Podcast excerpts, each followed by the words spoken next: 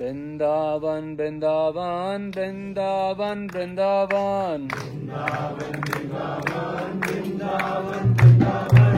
Brindavan, Brindavan, Brindavan, Brindavan. Brindavan, Brindavan, Brindavan, Brindavan. Ha ha, Brindavan, ha ha, Brindavan. Ha ha, Brindavan, ha ha, Brindavan. Ha ha, Brindavan, ha.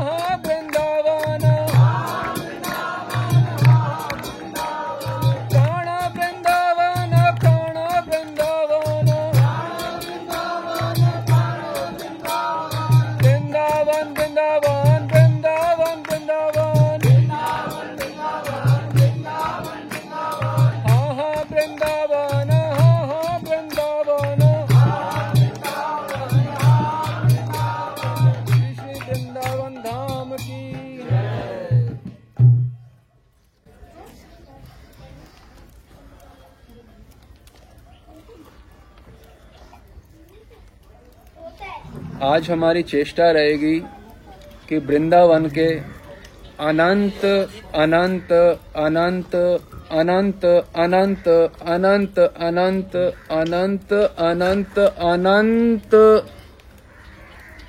गुणों के समुद्र के समान जो गुण हैं, अनंत गुण जो हैं, उस गुण सागर के जो जो समुद्र जो है, उसकी एक बूंद को स्पर्श करने की हम चेष्टा करेंगे। अनंत गुण है वृंदावन के। सागर तुल्य सागरों के तुल्य अनंत सागरों के तुल्य वो अनंत सागरों के तुल्य जो वृंदावन के गुण है, उसकी एक बूंद को स्पर्श करने की चेष्टा करेंगे, अपने आप को पावन करने के लिए। अनंत गुण संपन्न वृंदावन। अनंत शक्ति संपन्न वृंदावन। परम करुण। वृंदावन। आप सब, हम सब ब्रज में आए हैं वृंदावन में तो ऐसे ना समझें कि ये मंदिर के बाद वो मंदिर दर्शन की ये कोई एक और तीर्थ है। जैसे कोई और तीर्थ, प्रयाग इत्यादि, वैसे ही कोई तीर्थ है। ये कोई तीर्थ नहीं है, ये तीर्थ, सब तीर्थों के पिताजी हैं। श्री रूप गोस्वामी बात बता रहे हैं सर्व तीर्थ शिरोमणि। सभी तीर्थों का शिरोमणि मथुरा महात्म्यों में श्लोक नंबर दो में बता रहे हैं। महात्म्यम मथुरा पुरिया सर्व तीर्थ शिरोमणि। सर्व तीर्थ शिरोमणि। सब तीर्थों का शिरोमणि है। वृंदावन के इतने गुण हैं कि अगर हम नहीं समझेंगे तो जो हम वास्तविक लाभ ले सकते हैं ब्रज में रहने का, आने का, वो लाभ ले नहीं पाएँगे। यहाँ वृंदावन, मथुरा, वृंदावन को तो छोड़ दो। मथुरा मंडल को ले लो। मथुरा मंडल में हर कदम जो चलते हैं, अभी कोई भक्ति साधन नहीं कर रहे, क्या कर रहे हो? केवल चल रहे हो, एक कदम चला पदे पदे तीर्थ फलम। सारे तीर्थों पे जाने का जो फल प्राप्त होता है, जो कि आज सुबह बताया गया था बर्तन बिहारी में, कि नंद बाबा को भगवान कृष्ण ने बोला, उम्र बीत जाएगी, तीर्थ नहीं पूरे कर पाएँगे। तो सारे तीर्थों में जाने का फल जो दसियों, बीसियों, पचासों साल में प्राप्त होता है, वो वृंदावन में एक कदम सिर्फ़ चला। उससे प्राप्त हो। अब कितने कदम चले हो? गिन सकते हो? एक कदम चलने से सारे तीर्थों में चलने का फल प्राप्त हो जाता है। तो कितने कदम चल रहे तो हम अपने इसीलिए हमने क्या बताया था आपको प्रारंभ में? ये अनंत अनंत अनंत महागुण संपन्न है वृंदावन धाम हम कल्पना भी नहीं कर सकते वृंदावन क्या है। ये तो ठाकुर जी भीतर स्फुरित करवा दें, ये है वृंदावन। तो तो कोई जान ले, नहीं तो ब्रज में रहते हुए भी नहीं जान सकते। महा पाप होते हैं उसका दुष्परिणाम तो भोगना ही पड़ता है। पर वर्णन आ रहा है कि केवल मथुरा, वृंदावन की तो हम अभी बात भी नहीं कर रहे अभी। हाँ सोच लो, वृंदावन की तो अभी हम बात भी नहीं कर रहे। मथुरा मंडल में कहीं पे भी एक क्षण के लिए दर्शन कर लो, पापों के, पहाड़ों के, पहाड़ के समूह नष्ट हो जाते हैं। एक क्षण दर्शन, क्या बता रहे हैं? तथा पापानी नाशयंती पापानी, पापों का नाशयंती नाश हो जाता है। मथुरा दर्शनम क्षणात। क्षण समझते हो? क्षण। एक क्षण के दर्शन में पापानी नाशयंती एक क्षण मथुरा का दर्शन। कितने दर्शन दर्शन करें हमने अभी कुछ समय से? क्षणों की गिनती नहीं है। तो अपना लाभ की गिनती कर सकते हो? क्या लाभ हो रहा है? और जो यहाँ पैदा हुए हैं उन सौभाग्यशाली जनों का तो कहना क्या? तो साक्षात हरि रूप है। यहाँ पे जो आप रह रहे हो कितनी बड़ी कृपा हुई है, आप सोचो। अब इस जो हम अगला श्लोक बता रहे हैं उससे अंदाज़ा लगाना कि आपके ऊपर कितनी कृपा है। अगले श्लोक के माध्यम से सिर्फ़ अंदाज़ा लगा पाओगे। अब क्या है श्लोक? कि जो कोई भी व्यक्ति संसार का, मथुरा में तीन दिन रहा हो, तीन दिन रहा हो कोई भी व्यक्ति संसार का, उसके बाद वो कहीं पे भी चला जाए, अगर उस व्यक्ति को छू देगा तो वो परम पावन हो जाएगा। जो रहता है यहाँ पे, उनको छूने की बात नहीं की जा रही। कोई भी तीन दिन यहाँ रह के गया उसके बाद वो कहीं संसार में चला जाए, यदि उस व्यक्ति को कोई छू दे तो वो पावन हो जाए यहाँ जो हम पद, हर पद पर चल रहे हैं, यहाँ बताया जा रहा है, पदे पदे अश्वमेधियाम पुण्यम ना अत्र विचरणा। या हर पद जो कदम चल रहे हो, हर पद पे अश्वमेध यज्ञ करने का फल प्राप्त हो रहा है। अश्वमेध यज्ञ वो है जो बड़े बड़े राजा भी नहीं कर सकते। इतना कठिन। और पूरा जीवन लग जाता है एक अश्वमेध यज्ञ करने में। तो भी बड़े बड़े राजा नहीं कर सकते। और यहाँ हमारे जेब में पैसा ना हो, रोटी के लाले पड़े हो तो भी क्या हो रहा है? पद पद में अश्वमेध यज्ञ करने का फल प्राप्त हो रहा है। एक पद रखने में केवल। यहाँ एक और वर्ण आना तच शुद्धम पदे पदे। यहाँ वृंदावन में जो हर कदम हम चल रहे हैं, हर कदम चलने मात्र से शुद्धि होती जा रही है। भीतर जो इतना कलमश भरा पड़ा है, वो केवल हर कदम चलने से च शुद्धम पदे पदे। ये सब कौन बोल रहे हैं? जिनके चरण आश्रम में हम हैं, महाप्रभु जो हमारे परम आराध्य हैं, उनका जो हृदय जानने वाले हैं, श्री चैतन्य मनोभिष्टम। महाप्रभु का हृदय जानने वाले कौन है? शिला रूप गोस्वामी पाप उनके द्वारा रचित ये ग्रंथ। वो बोल रहे हैं, शुद्धम पदे पदे। हर पद पे, पद चलने पे शुद्ध होते हैं ब्रज में। हर पद चलने पे, एक एक कदम चलने पे। जैसे किसने बहुत पुण्य काम किए हो, जल के लिए अंधों को लिए, कुछ आश्रम खुलवाए हो, दान दिए हो, विकलांगों के लिए, पानी कुआँ खुदवाया हो अनगिनत लोगों की शादी करवाई हो, अन्नदान दिया हो तो बताया जा रहा है कि कहीं पे भी भारत में कहीं पे भी तैतीस हज़ार वर्ष पुण्य करो। कितने? एक हज़ार, दो हज़ार, तीन हज़ार। उम्र कितनी होती है हमारी? तो ये वैसे भी हो नहीं सकता, तैतीस हज़ार। मान लो किसी भी कारण से उम्र तैतीस हज़ार वर्ष हो गई। तैतीस हज़ार वर्ष यदि पुण्य किए वो कोई करेगा नहीं। मान लो कर भी लिए, उम्र भी हो गई। उसके बाद क्या बता रहे हैं शिला रूप गोस्वामी? यद फलम भारते वर्षे तत्फलम मथुरा स्मरण। मथुरा का ब्रज का स्मरण कर लो। जो तैतीस हज़ार वर्ष पुण्य करने का लाभ हो मथुरा के स्मरण से प्राप्त है अभी आना नहीं हुआ। आना नहीं हुआ ब्रज में। केवल स्मरण करने से जो तैतीस हज़ार वर्ष पुण्य करा जाता है, उसका फल स्मरण करने से प्राप्त होता है। श्री जी की कितनी कृपा है? यहाँ पे रह रहे हो। एक दिन भी नहीं, कितने दिन रह रहे हो? वो भी नहीं, परिक्रमा कर रहे हो, वो भी नहीं, चौरासी कोस परिक्रमा कर रहे हो। कोई गिनती कर सकता है कितनी कृपा हो चुकी है? बिना कृपा के एक क्षण यहाँ पे कोई नहीं आ सकता। एक क्षण। ये भी हम बताएँगे। जो वाराणसी में, भोलेनाथ की नगरी में रहने का एक हज़ार साल यदि कोई रहता है, वाराणसी में उसके मुकाबले यदि कोई मथुरा में केवल एक क्षण रह जाता है, एक क्षण एक क्षण, रह गए? तो जो एक हज़ार साल वाराणसी रह रहा है, उससे ज़्यादा फल प्राप्त होता है। तत्फलम लबते देवी मथुरायाम क्षणेण ही। जो वाराणसी में पूर्णे वर्षे सहस्त्र तु वाराणसीयाम तू यत फलम। जो वाराणसी में एक हज़ार साल रह के जो फल प्राप्त होता है, वो मथुरा में एक क्षण रहने से फल प्राप्त हो जाता है। अभी तो हम वृंदावन की बात नहीं कर, वृंदावन को छोड़ो, अभी तुम राधा गुण की तो बात ही नहीं छेड़ रहे।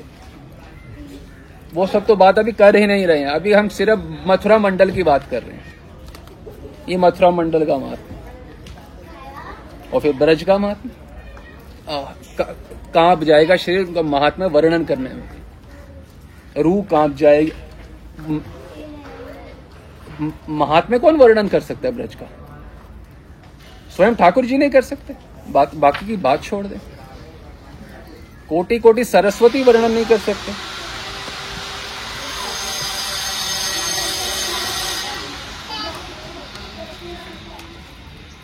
मथुरा का, ब्रज का महात्मा कोई वर्णन कर देगा? ऐसा सूरमा तो भगवान भी नहीं है। उस ब्रज में हम रह रहे हैं।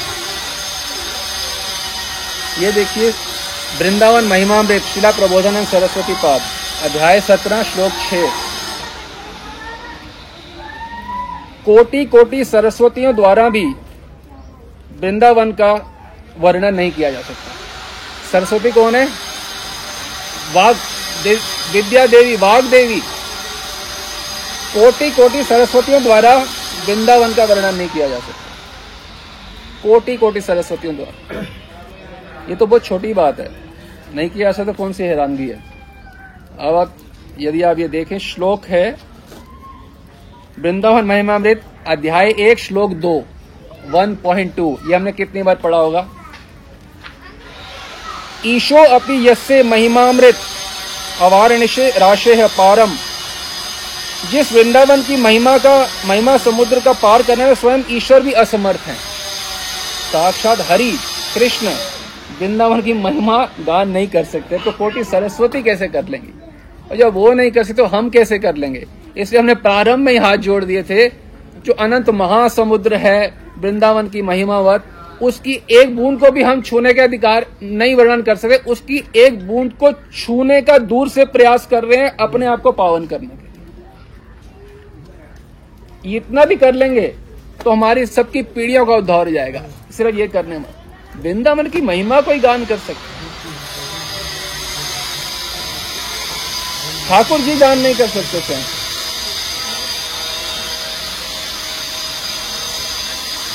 आप सब ब्रज में जन्मे हो। जानते हो कहाँ जन्मे हो? पता है कि- कहाँ जन्मे हो?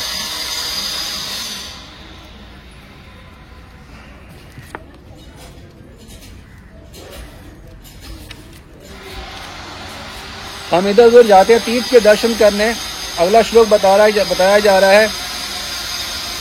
ना द्वारका, काशी, कांची, ना माया गदाभृतो यस्य समम ना तीर्थम द्वारका, कांची, हरिद्वार, गया। ये मथुरा के ब्रज के समान ये नहीं है। ना समम यस्य समम ना तीर्थम ब्रज के समान कोई तीर्थ नहीं है, कोई भी तीर्थ संसार का, कोई भी तीर्थ। अब बहुत ही सुंदर बात बताई जा रही है। इसको याद रखना हमेशा। ये है आदि वरा पुराण से। षष्टि कोटि सहस्राणी षष्टि कोटि शतानी च, तीर्थ संख्या च वसुदे मथुरायाम अयोदिता इसका मतलब है 660 अरब तीर्थ। कितने? 660 अरब। जिसके जिसके अंदर कितने शून्य लगते हैं वो भी हमें नहीं पता। 660 अरब तीर्थ हर समय मथुरा में रहते ब्रज में रहते हैं।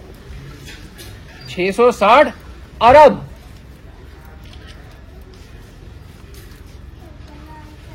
अब बताओ, कोई वर्णन कर सकता है हम ब्रज में? कोई वृंदावन का वर्णन कर सकता है? स्कंद, ये हमने बताया आदि वाला पुराण से। अब स्कंद पुराण बता रहे हैं कि इस संसार में पृथ्वी नहीं बोल रहे। संसार, पूरा ब्रह्मांड, इस संसार में हो सकता है कि कई करोड़ों वर्ष के बाद मेहनत करके कोई धूलि के कण गिन ले। ये शायद संभव हो जाए। हो सकता है संभव? कि धूलि के गण पूरे संसार के चाँद सितारों पे कितने हैं पृथ्वी पे सब जगह, अमेरिका श्रीलंका सब जगह में, कोई गिन सकता है मान लो किसे गिन भी ले, परंतु वृंदावन में कितने तीर्थ हैं, ये गिनना असंभव है। इतना भेद है। धूलि के कण गिनना फिर भी संभव है। वृंदावन के के अंदर तीर्थ कितने हैं, ये गिनना असंभव, ये संभव ही नहीं है। ये स्कंद पुराण बोल रही है। और वेदांत सूत्र में बताया गया, श्रुतेस्तु शब्द मूलत्वाद मानी श्रुति शास्त्रों का एक एक शब्द बहुत मूल्यवान है। एक एक शब्द। तो ये स्कंद पुराण बोल रहा, आदि पुराण बोल रहा है कि असंख्य तीर्थ वृंदावन में रहते हैं। तो जो कोई वृंदावन रहता है, उसको कहीं जाने की ज़रूरत नहीं। यहाँ जो आ जाता है उसको कहीं जाने की ज़रूरत नहीं जिस धाम में, वृंदावन में रह रहे हैं हम लोग, रह नहीं रहे। वहाँ पे, यहाँ पे रह के उनकी बात सुन रहे हैं। जिनका घर है, जिनका घर है, उनके घर में रह के उन्हीं की बात कर रहे हैं, उनके सामने। इसका मतलब पता है क्या है? कि आप प्राइम मिनिस्टर के घर में रह के उन्हीं के बारे में बात कर रहे हो हंस खुश के? वो प्राइम मिनिस्टर कहाँ रहता है दिल्ली राष्ट्रपति भवन एक होता मतलब राष्ट्रपति भवन है उसमें राष्ट्रपति भवन में राष्ट्रपति रहता है, उसके घर में रह के आराम से खा पी रहे हैं, सो रहे हैं, उन्हीं के बारे में बातचीत करे जा रहे हैं। और बता रहे हैं यहाँ आदि वरा पुराण में, बिना विष्णु प्रसादे न क्षणम एकम न तिष्ठति। एक क्षण एक क्षण बिना भगवान की कृपा के कोई वृंदावन में रह नहीं सकता। एक क्षण एक क्षण। एक क्षण नहीं रह सकते। हम कितने क्षणों से रह रहे हैं? और आप लोग महाराज? आप सबके चरण धूले के अभिलाषी आप आशीर्वाद दें। आप सब तो बचपन ब्रजवासी हैं। एक क्षण भी कोई यहाँ नहीं बिना विष्णु बिना विष्णु प्रसादे न क्षणम एकम न तिष्ठति। एक क्षण नहीं रह सकता कोई। हम यहाँ क्या रह रहे हैं? लेटरिन भी कर रहे हैं। रहना तो छोड़ो। लेटरिन कर रहे हैं, खा रहे हैं, कुल्ला कर रहे हैं। कितनी कृपा है हमारे ऊपर।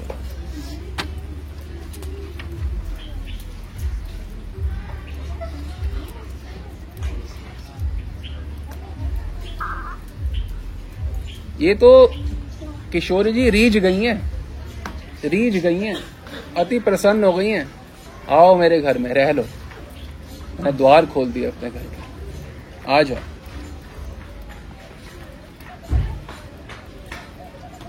बता हम कैसे बताएँ कि हम ये बता नहीं पा रहे शब्दों में जो वास्तविकता है। ये जो हम या कर रहे हैं, ये अकल्पनीय है।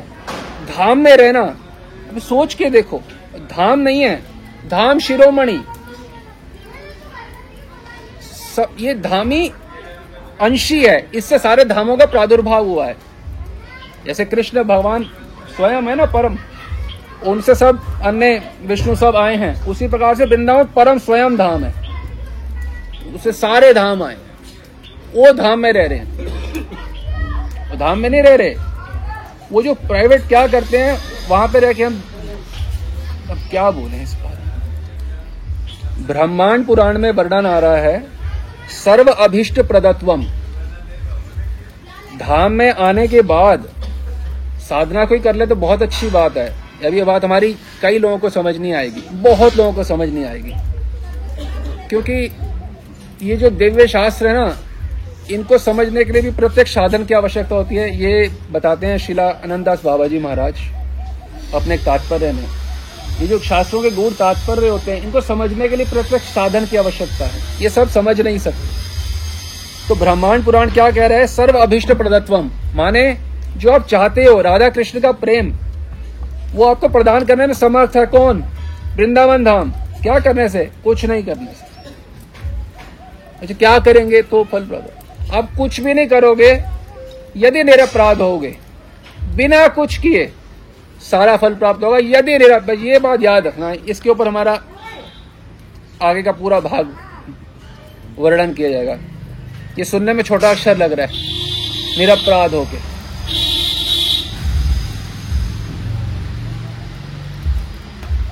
निरपराध होके यहाँ पे कोई रह ले और कुछ भी ना करे। शरीर त्याग के बाद सीधा राधा कृष्ण की सेवा में जुड़ेंगे। सीधा। इधर उधर नहीं जाना होगा। क्या ये हम कह रहे हैं? नहीं, हम नहीं कह रहे। हम्म।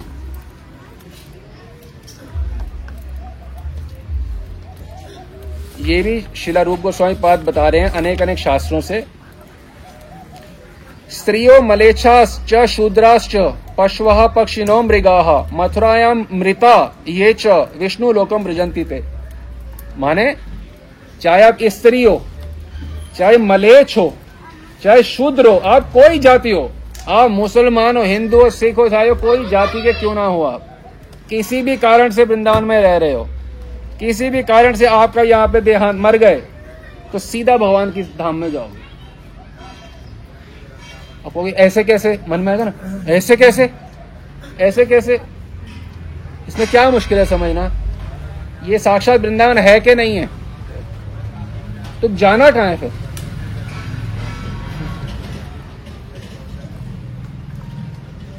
हम बोले, धाम जाएँगे। तो अभी कहीं धाम में नहीं है? या तो फिर बोलते हो कि ये धाम नहीं है, मान लो। शिला प्रभुदान से कहते हैं, जो ये मानता है कि ये जो है प्रपंच युक्त धाम है उसकी मेरे को कभी शक्ल भी दिखे ना।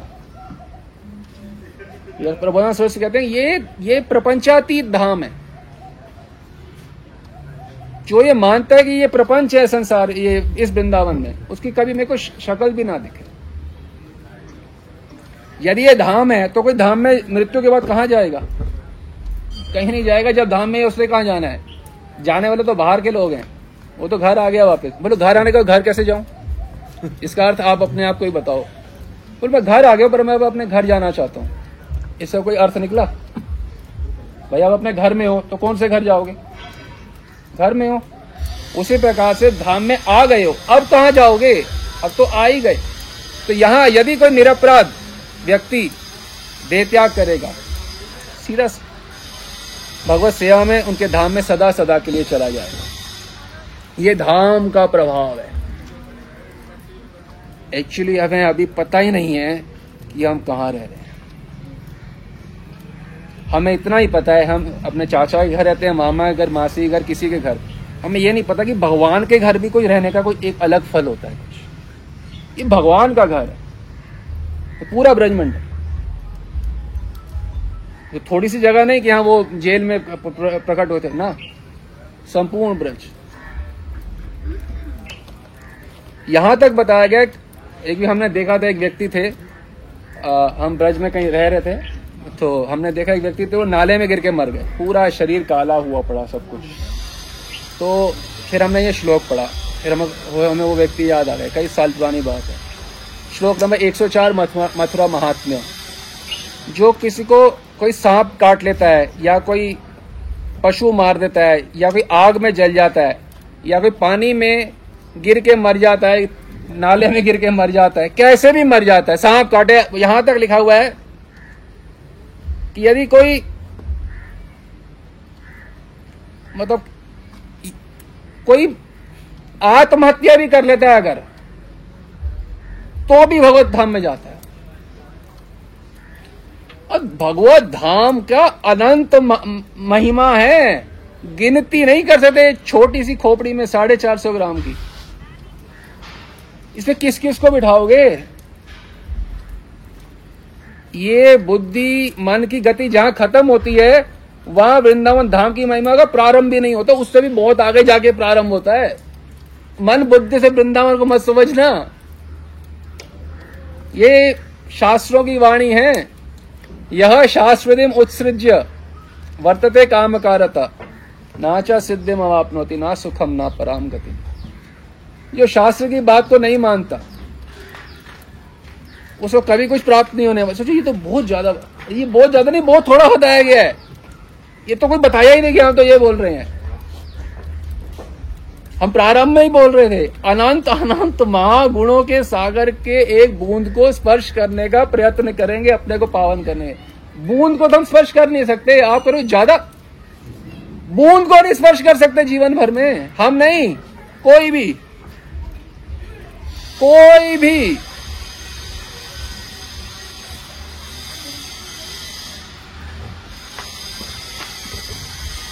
आपको समझाते हैं कि थोड़ा ब्रज का महात्म्य समझे कैसे? महाप्रभु जी ने संन्यास लिया, महाप्रभु ने जब संन्यास लिया तो महाप्रभु ब्रज जाना चाह रहे। तो नित्यानंद प्रभु ने घुमा के शांतिपुर में किसी तरह ला रहे।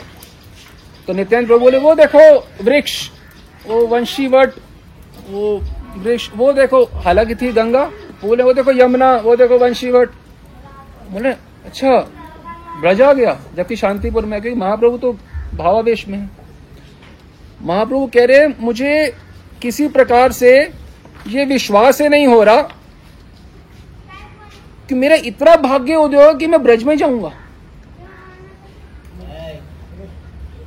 महाप्रभु श्री कृष्ण चैतन्य राधा कृष्ण ना ही अन्य, और स्वयं राधा कृष्ण वो ये बोल रहे, मैं ब्रज में जाऊँगा। मैं अपने भाग्य पे ऐसे विश्वास से नहीं, मेरा ऐसे कैसे भाग्य हो गया मैं ब्रज में जाऊँगा। और हम जाने की बात छोड़ो, वहाँ रह रहे हैं। और किन के साथ? ये परम पावन ब्रजवासियों के साथ। बताओ। महाप्रभु को भाग्य अपने विश्वास मैं ब्रज में जाऊँगा? अच्छा ब्रज में? सही में? महाप्रभु। महाप्रभु यहीं पे आए हैं। यहाँ साक्षात उनकी पदांकित भूमि है। उनसे प्रार्थना करो, हमें भी समझ आ जाए। अच्छा मैं ब्रज में आया हूँ। वो तो कह रहे मैं आऊँगा। मैं तो आ मैं ब्रज में आ चुका हूँ। महाप्रभु, मुझे समझा दो कि मैं ब्रज में वास्तव में आ चुका हूँ। वो ना समझाए तो नहीं समझ आएगा।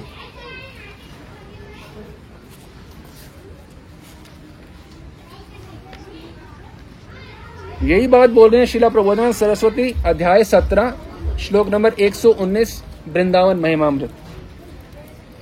वो कह रहे हैं प्रबोधन सरस्वती,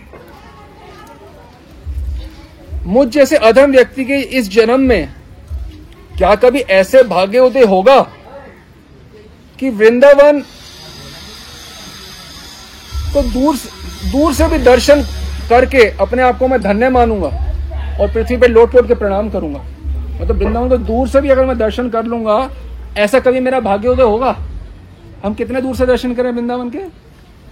गर्भ में बैठे हुए हैं वृंदावन के। ओके वो क्या ऐसा दिन कभी आएगा कि मैं दूर से वृंदावन के दर्शन को बहुत दूर से। बहुत बड़ी कृपा हो गई है। भक्ति में और कुछ नहीं करना, केवल कृपा को संभाल लेना है। जो इतनी कृपा हो गई है, अकारण कृपा। सिर्फ़ उस कृपा को हम संभाल लें तो भी हमारा कल्याण हो जाएगा। पद्म पुराण में बताया गया, दिनम एकम निवासे न हरो भक्ति प्रजायते। मथुरा में दिनम एकम निवासे न एक दिन भी रह लो तो हरो भक्ति प्रजायते। भगवान हरि के चरणों में भक्ति उपज जाती है। भूर आदिवरा पुराण भूर्भुवा स्वस्तले वापी, ना पाताल तले अमलम, ना ऊर्ध्वलोके मया दृष्टम, तादृक क्षेत्रम वसुंधरे हे वसुंधरा भगवान बोल रहे हैं, पृथ्वी को, हे वसुंधरा मथुरा के समान कोई भी स्थान नहीं है। भूर भुवा नीचे के लोग, ऊपर के लोग, स्वर्ग में, पाताल में, तप लोक में, मेहर लोक में, जन लोक में, सारे लोकों में मिला लो। तो मथुरा के समान कोई स्थान नहीं है। आप रात को सोते हैं तो जब आसमान में देखते हो क्या नज़र आता है? तारे। आपको पता है तारे कितने हैं? एक हमने किसी साइंटिस्ट के द्वारा सुना था। वो कहते हैं, अब गिनती इतनी ज़्यादा 200 अरब खरब। अब कर लो इसकी गिनती। इतने तारे हैं 200 अरब खरब। चलो आप एक खरब ही समझ लो। सारे अरबों एक खरब समझो तो एक खरब में इतने शून्य होते हैं जो हम सोच भी नहीं सकते। मतलब इतने तारे हैं, और वो हमारे कोई एंजॉय हमारे रात को हमको अच्छा लगे देखने में आसमान को इसलिए नहीं बनाए गए। वो बहुत बड़े बड़े हैं पृथ्वी से करोड़ों गुना बड़े तारे हैं। जो सितारे से जो रोशनी आती है, वो इतने दूर है सितारे हमारे यहाँ से एक एक सितारा कि उसकी रोशनी जब आती है उसको आने में साढ़े चार साल लग जाते हैं। आप सो, सोच पा रहे हैं? सितारे से जब रोशनी आती है उसको यहाँ पृथ्वी पर में साढ़े चार साल लग जाते हैं। जो आप रोशनी सितारे की देखते हैं वो ताजी नहीं है रोशनी। वो साढ़े चार साल पुरानी है। ताजी तो तो साढ़े चार साल बाद आएगी। बासी रोशनी देख रहे हैं सितारे तो इतने सारे सितारे इतने सारे लोग सब हैं। वृंदावन है कहीं पे? वो वाले वृंदावन में हम जो 200 अरब खरब सितारों में नहीं है जो धाम, इतना इतना जन लोग, तप लोग कहीं पे भी नहीं है। केवल इसी पृथ्वी में है। हमारे कितने ऊपर कृपा के हम पृथ्वी में जन्म, उसको छोड़ो। वृंदावन के पास जन्म, उसको भी छोड़ दो। साक्षात वृंदावन। साक्षात वृंदावन में हम आ गए हैं। अहो भाग्य अहो भाग्य। भाग्य की कोई वर्णन नहीं कर सकता हमारा। वृंदावन का महिमा का क्या वर्णन करेगा? कोई हमारे भाग्य का भी वर्णन नहीं कर सकता। कि हम कितने भाग्यवान है? वृंदावन के महिमा तुम क्या वर्णन करोगे? sing? भाग्य का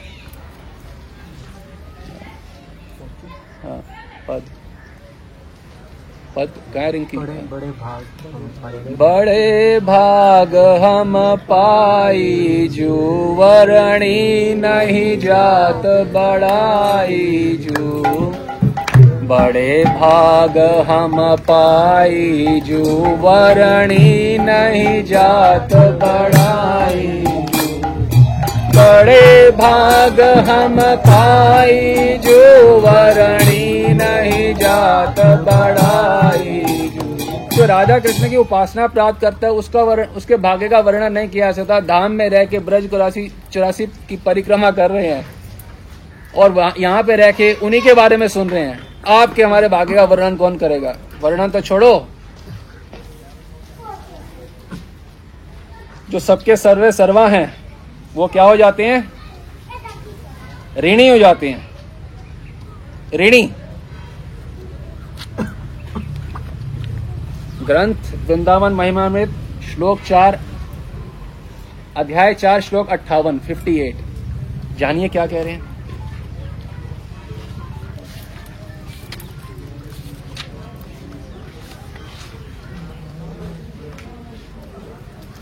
जो प्रेम से, अनुराग से वृंदावन के गुणों का वर्णन करता है। जैसे अभी हम वृंदावन के गुणों का क्या कर रहे हैं हम?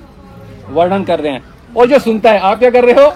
केवल हमारे को रसगुल्ला नहीं मिल रहा। आपको भी मिल रहा है। जो वृंदावन के गुणों का वर्णन करता है, सुनता है वह हरि को ऋणी कर लेता है।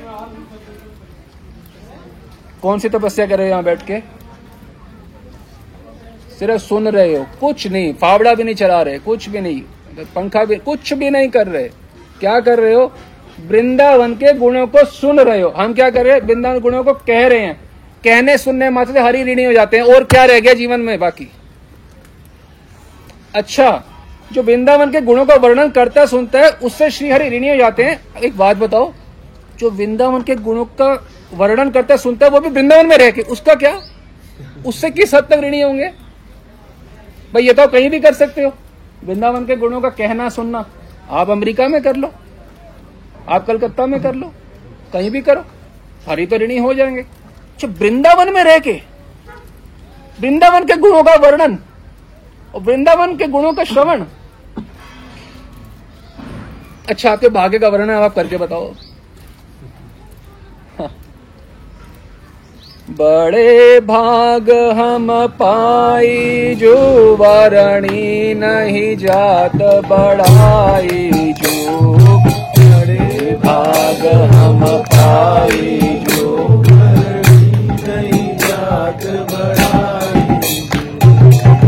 बड़े भाग हम पाई जो वरणी नहीं जात बढ़ाई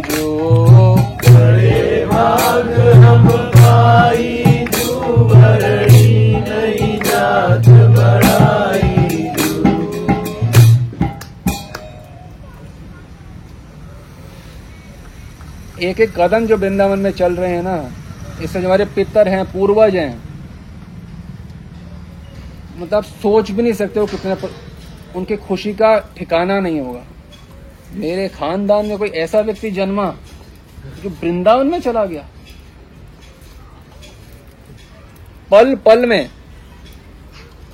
अश्वमेध यज्ञ सारे तीर्थों में जाने का फल सब प्राप्त हो रहा है। तो क्या पूर्वजों को नहीं मिल रहा? धन्य भाग हैं ऐसे पूर्वज जिनके कुल में ऐसा व्यक्ति पैदा हुआ है जो वृंदावन में जाता है। उसको जाने का सौभाग्य मिल जाता है। छोटी बात जिस जिस व्यक्ति ने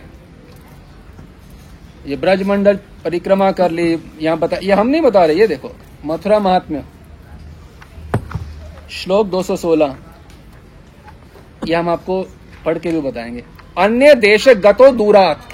माने किसी दूर देश में जाके व्यक्ति रह रहा है। परिक्रमा परिक्रमाति यो नरह जिस न, जिस व्यक्ति ने यहाँ की परिक्रमा कर ली। परिक्रमाती यो नरह तस्य सदर्शनाद एव पूतः स्युर्गत कलमशाह जिस व्यक्ति ने यहाँ की परिक्रमा कर दी उसके बाद वो कहीं भी किसी देश में चले जाए। अन्य देश गतो दूरात। वहाँ के सारे लोग उस व्यक्ति के जो दर्शन करते हैं, वो पावन होते रहते हैं। अब आप सब लोग पावन करने की मशीन बन गए हैं। कोई स्कूल में जाके पावन करेगा, कोई दफ्तर में जाके पावन करेगा। जैसे मान लो मतलब कोई राजा महाराजा है, कोई भी उसकी पूरी ज्वाइंट फैमिली रहती है। हम महल के अंदर चले गए। तो कोई बोले, कोई गल ऐसे कर रहा है, वो ऐसे कर रहा है। और इसकी भी मैं इज़्ज़त करूँ? इसकी भी इज़्ज़त करूँ? इसकी, भैया वो भी टाटा है। टाटा का लड़का है, वो टाटा की बेटी है, वो टाटा की बहू है, वो टाटा की फूफी है, वो टाटा की चाची है, वो सारे टाटा ही हैं, वो सारे अंबानी ही हैं तो किसकी इज़्ज़त नहीं करोगे? आप समझ आ रही है? उसी के लोग हैं सारे। दूसरा उदाहरण है आपकी भाषा, अब आपको समझ आएगा। भगवान कृष्ण कितनी रानियाँ थी? सोलह हज़ार एक सौ आठ। एक के कितने पुत्र थे? दस। एकटा बहन आछी बोई बोल बोल। बॉन। एक बॉन आछे और दस। ओ। भाई था ना पुत्र। पुत्र क्या बोलते हैं? छेला। छेला आपको छेला छेला। दस छेला एक बॉन। एक एक में में में सर वही मैं आई वाज लुकिंग फॉर एक में आछे दस पुत्र आछे। तो कितने हो गए कुल मिला के? पुत्र वो मिला के? करीब पौने दो लाख। एक लाख पचहत्तर हज़ार बेटा बेटियाँ भगवान कृष्ण के। अब उनके द्वारका पहुंचो। अब बोलो इनकी भी, इनको भी सच्चिदानंद मानो। और रिंकू को भी, टिंकू को भी, इसको भी, इसको, सबको सच्चिदानंद मानो क्या एक सौ पचहत्तर हज़ार बच्चों को सबको सच्चिदानंद मानो। नहीं है क्या उनके बेटे? हैं? जब एक सौ पचहत्तर हज़ार है तो ये सारे ब्रजवासी क्यों नहीं उनके अपने? धामवासी।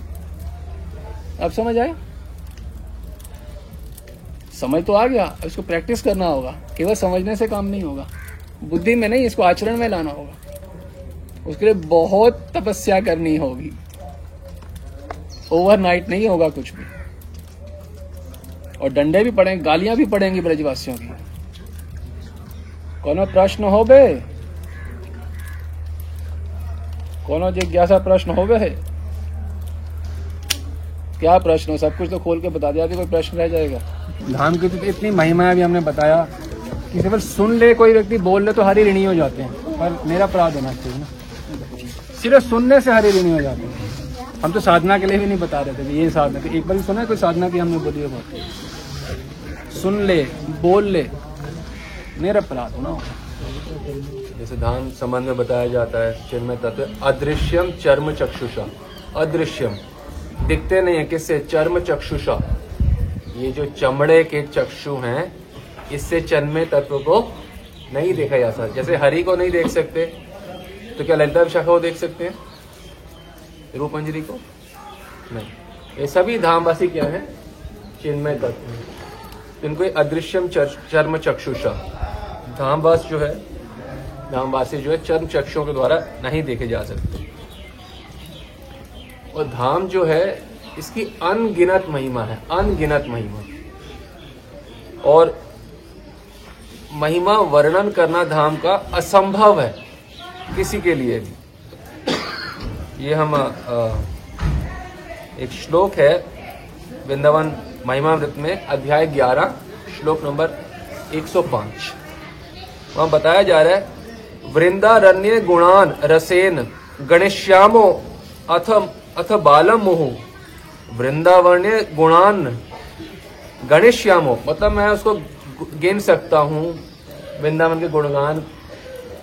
तो धिग मामे व मसत। मतलब कोई ये चीज़ सोचे कि आनंद पूर्वक वृंदावन के गुणों का वर्णन करूँगा तो प्रबोधन सरस्वती पाद के शब्द हैं, इस प्रकार की असत बकवास करने वाले को बार बार धिक्कार है।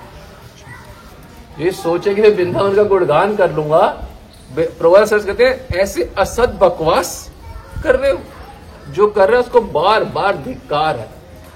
तुम्हें ये समझ आया चिन्मय तत्व के में तुम उनका गुणगान मतलब वर्णन कर सकते हो? कोई, क्या कोई इस प्रकार सद्भावना कर सकता है? ये भावना ही सद नहीं है। ये असद भावना है कि मैं वृंदावन के गुणों का वर्णन कर लूँगा। अच्छा। सारी स्तुति पढ़े तो शिव ब्रह्मा कहते हैं, हम आपको कभी अपनी मन बुद्धि से समझ नहीं सकते। और सामान्य व्यक्ति कहता है, मैं गुणों का वर्णन कर दूँगा। क्या महासमुद्र का जल किसी एक छोटे से घड़े में आ सकता है? ये श्लोक का हम अनुवाद बता रहे हैं। ये बहुत लंबा श्लोक है। महा अम्बो निधेह कुंभेर न एदम इति हास्य विश्व विश्वम्भरा मंडले। तो इस प्रकार की कल्पना जो भी कोई करता है, वो केवल हँसी का पात्र है। इसको लग रहा है कि मैं वृंदावन के गुणों का वर्णन कर दूँगा या वृंदावन के गुणों का वर्णन, या हरि के गुणों का वर्णन, या या उनके पार्षदों का गुणों का गुणों का वर्णन। ये संभव नहीं है। कैसे समझे इस बात को? प्रभु सरस्वती अन्यथा बता रहे हैं कि राधा रानी की जो दासी की छटा है, उसके सामने में उर्वशी, पार्वती, इन सबको, इन सबकी तो बात भी मत करो। राधा राधा रानी की छटा के सामने नहीं, सौंदर्य के सामने नहीं। राधा रानी की दासी के सौंदर्य के सामने उर्वशी पार्वती की तो बात भी मत करो, जो भगवान का मोहिनी अवतार है, वो देखने का भी मेरा मन नहीं करता। भगवान का मोहिनी अवतार कितना मोहित, मोहिनी था कि शिव जी को मोहित कर लिया। पर जो राधा दासी पद में स्थित है, उनको ना मोहिनी से कोई, वो शिव जी मोहित हो जाते हैं, पर जो भक्त है, जो राधा दासी पद में स्थित है, वो मोहित होना तो बड़े दूर की बात है, उनके रुचि भी नहीं देखने की। तो इससे समझ सकते हैं, जो भगवान के पार्षद हैं, उनका वर्णन करना भी संभव नहीं। मोहिनी का वर्णन करना संभव है, भगवान के रूप का? वो देखने की जो इच्छा नहीं है तो उससे कितने गुना सुंदरी होगी राधा रानी की दासी तो उनका वर्णन करना संभव है? असंभव। तो राधा रानी या राधा रानी के दासी, कोई भी पार्षद, भगवत पार्षद, उन्हों का गुणों का वर्णन करना संभव यदि कोई सोचता है कि मैं कर लूँगा तो केवल हँसी का पात्र है और अज्ञ है। बुद्धिमता नहीं है। तो जैसे गुणों का वर्णन करना असंभव है, और यदि ऐसे सच्चिदानंद पार्षदों के प्रति, जो भगवान के धाम में जितने भी पार्षद जितने भी व्यक्ति हैं, कीड़ा, मकोड़ा, पेड़, झाड़ी मुस्लिम, हिंदू, किसी भी जाति के हैं, उनके हाथ ठीक नहीं है, वो स्त्री संग करते हैं। आप कहोगे, वो तो निराकार के उपासक है, शराब भी पीते हैं और गाली भी देते हैं और मेरे को ठगते भी हैं, इनको मैं सच्चिदानंद मानू। हाँ ऐसा आपको बहुत सारा ऐसा दिखेगा। परंतु यदि नहीं मानेंगे तो राधा दासी पद नहीं मिलेगा। ये प्रोदन सरस्वती डंके की चोट पे बारंबार कह रहे हैं यही बात नवद्वीप शतक में भी बताई गई है। लगभग श्लोक तीस में, वो श्लोक हमारे पास अभी हम स्मरण में नहीं है, उसमें भी यही बात बताई गई है। आनंदिश्व मूर्ति है, इस प्रकार से श्लोक में है, दूसरी पंक्ति में। वो आनंद की मूर्ति स्वरूप है, भगवत पार्षद। ये जितने भी धाम में रहने वाले सभी।